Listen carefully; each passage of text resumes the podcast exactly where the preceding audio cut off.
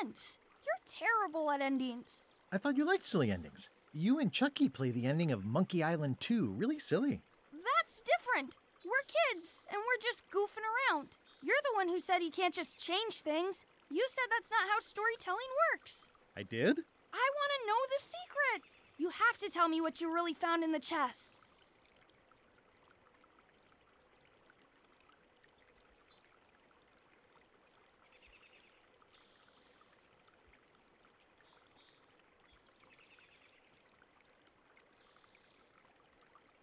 The secret was really the friends we made along the way.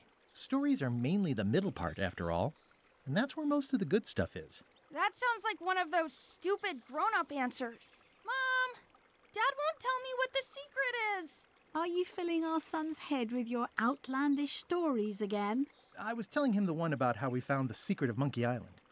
Oh, that one. Every time you tell that story, the ending gets stranger and stranger.